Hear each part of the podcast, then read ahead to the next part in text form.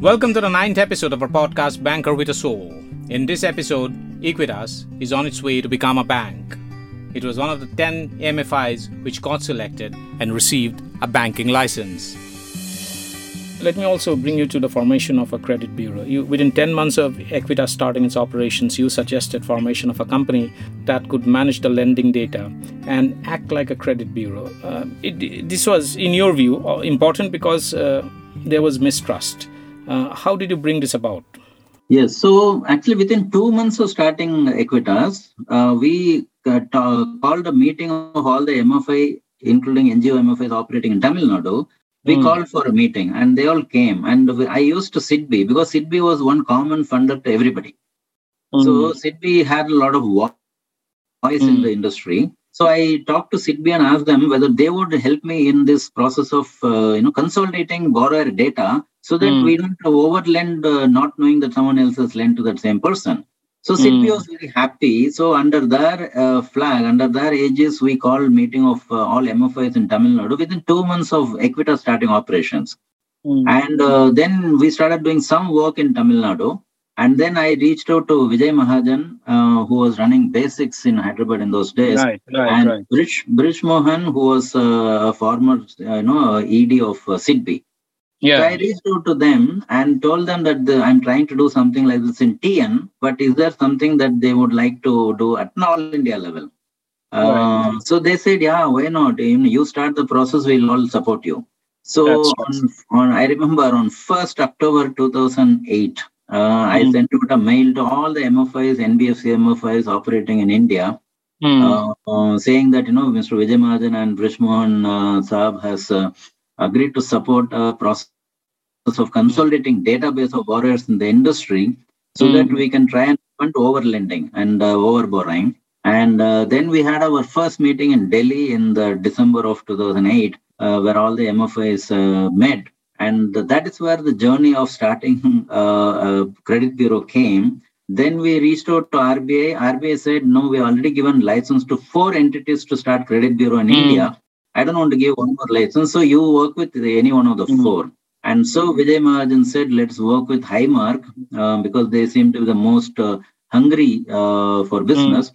So we tied up with Highmark and we did a lot of joint working with Highmark to make Highmark a very strong credit bureau for the MFI industry. Right. In fact, the MFIN guidelines were stricter than RBI. So you must be very proud of your early association with MFIN because today MFIN is a very strong organization. Yes, so Vijay Mahajan was the instrumental force behind all the MFIs coming together long before uh, you know uh, it was required or mandated by RBI.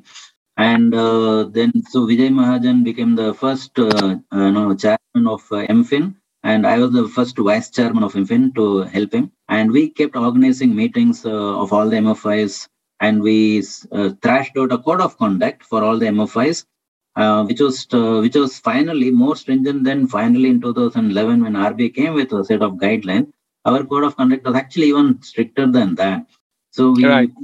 We drew out a code of conduct. We tried to implement that, and we put a disciplinary action committee of MFIN we created. All complaints of uh, transgression on code of conduct we used to pump into that uh, committee, and the committee will call the people. And the board was very very active in those days. You know, the board of MFIN was very active. We used to call the MFIs and tell them they can't do this kind of transgression. They have to stop. And if they don't stop, we will write to RBI saying that we are removing you from MFIN because you are not willing to follow the code of conduct. So we used right. to be very tough and uh, strict in those days. And uh, I think it really helped a lot at those mm. stage. You were also highly influenced by the BASIX model, which you hold in very high uh, regard. You know, you went to Andhra for a three-day visit to BASIX, uh, found, uh, which was founded by Vijay Mahajan.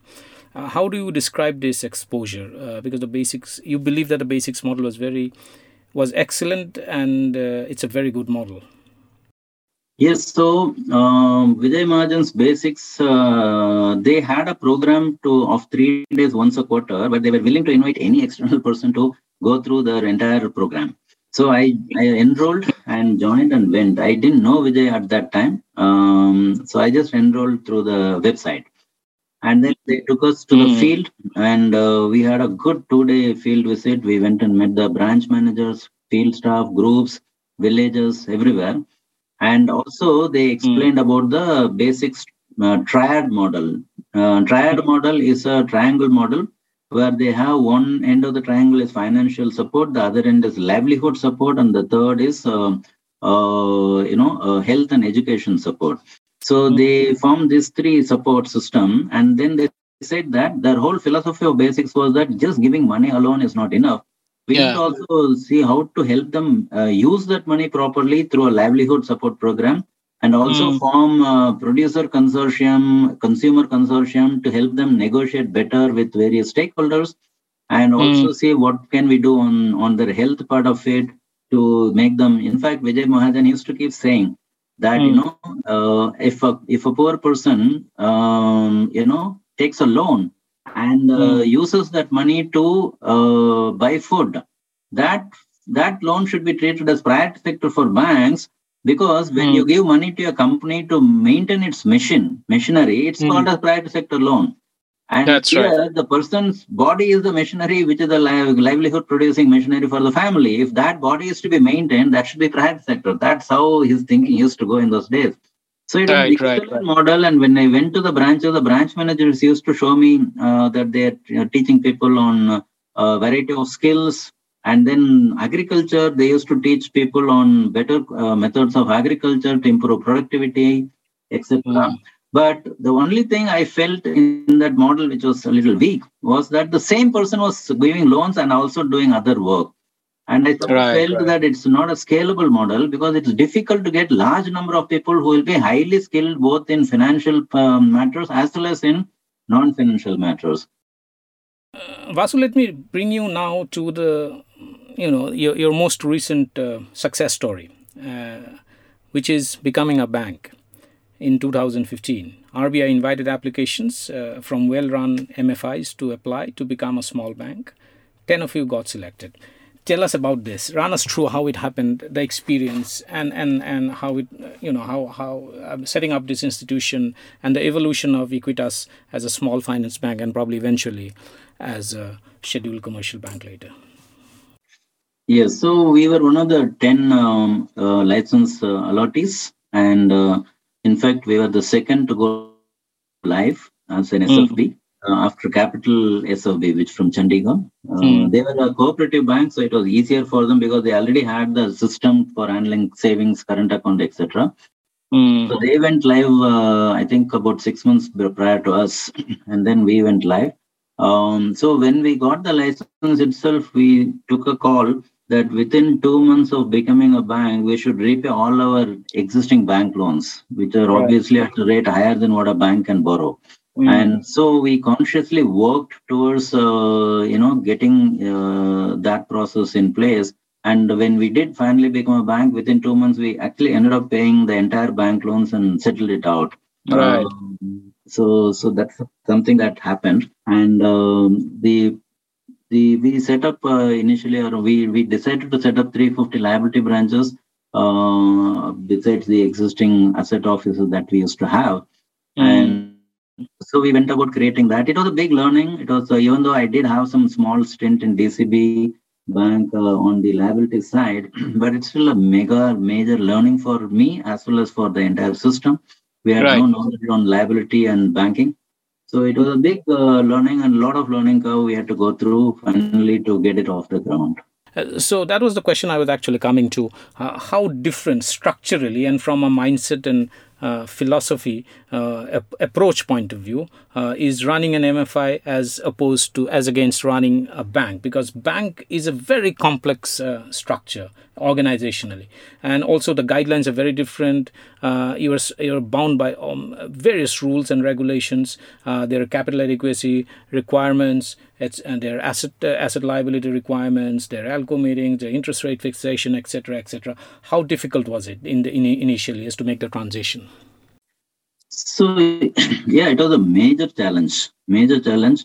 Uh, but within RBI, they had set up one small division to help the SFBs, uh, you know, uh, kind of fall into place. So mm. we hmm. used to lean on those teams in RBI also. They used to give us a lot of guidance on the compliance and regulatory framework uh, thing because we had really no idea which rules of RBI apply to us. We had zero idea. So they mm. did set up a team in RBI, and that team really worked closely with us to help all of us uh, understand exactly what we are supposed to do as a small finance bank. And mm. um, uh, yes, you are right. You know, running a bank is uh, is not comparable to running an NBFC at all. An NBFC right. is still a very narrow focused uh, entity, whereas the bank is just too broad based, Im- impossibly broad based. and the risk levels of a bank are incomparable to that of an NBFC. And uh, obviously, the opportunities are also incomparable. The bank is obviously a lot more uh, opportunities for a bank compared to an NBFC. Uh, and I think uh, it's a journey that uh, is the culmination of uh, starting as an NBFC. As I used right. to say in those days, you know, an NBFC is like a bachelorhood. Bachelorhood is fantastic. It's very flexible, a lot of freedom. You enjoy everything but at the end of the day, that's not life. Finally, right. you have to get married.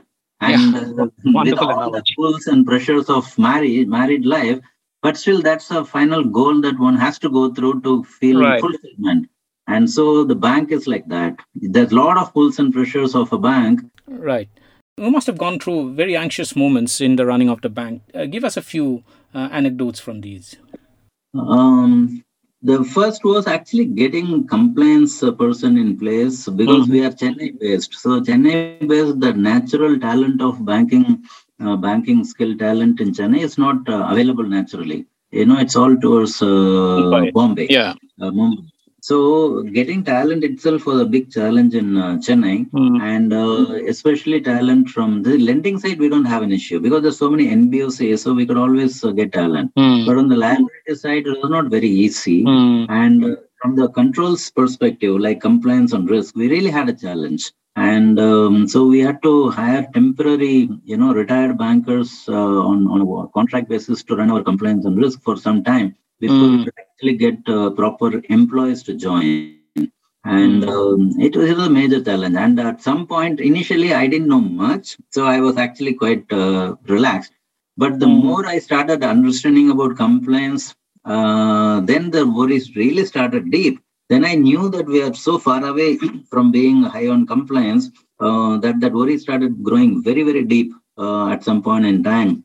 And uh, then we had to do a lot of work. And the compliance head who joined us uh, as a perm- first permanent employee, uh, who is still there. So he really put a lot of structures in place to bring about governance structure on compliance. And I think the journey really started there.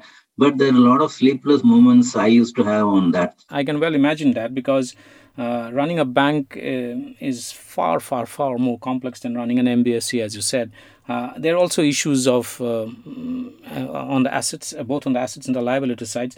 But a modern day banking has got to do as much with technology as it has got to do with financial management how did you how did you go about fixing the uh, fixing the tech piece? Because uh, modern day banking is so digital that is also on your palm tops and which is something that you probably didn't uh, get to do on such a scale uh, while running an mfi yes the investment in it was like uh, mind blowing as an as a bank. I mean uh, what we could have probably invested in 10 years in an nbfc we invested in the first year of the bank and uh, right. it was mind blowing and uh, it, it there's really no control i mean i was not in control it just kept going all over the place and people used to say mm. we hmm. need this we need that and it just kept going that's it there was no uh, role that i had i had to play at all in that it was all just minimum requirements and hmm. um, mm. you know the the entire gamut of uh, cyber security uh, you know your data exposed to the public. In an nbfc customers never access you directly. In a bank mm. they access you all the time through multiple channels. So building security in all fronts in all manner possible. And then when customer logs in directly the experience here the speed with which he is uh, given turnaround times i mean too much of difference compared to an nbfc and yep. uh, so we did try our best to ensure that we were high on tech right from beginning and uh, today, the investments uh, journey continues in IT. So we continue to have a lot of projects going to keep enhancing our uh, you know digital skills and capabilities as we go by. But IT is definitely something which is top of the mind for any banker, I'm sure. A historic event in Tamil Nadu now that Equitas got a banking license. In the next episode, listen to Vasudevan speak about what poverty has taught him and how talking to the poor has taught him many lessons in life.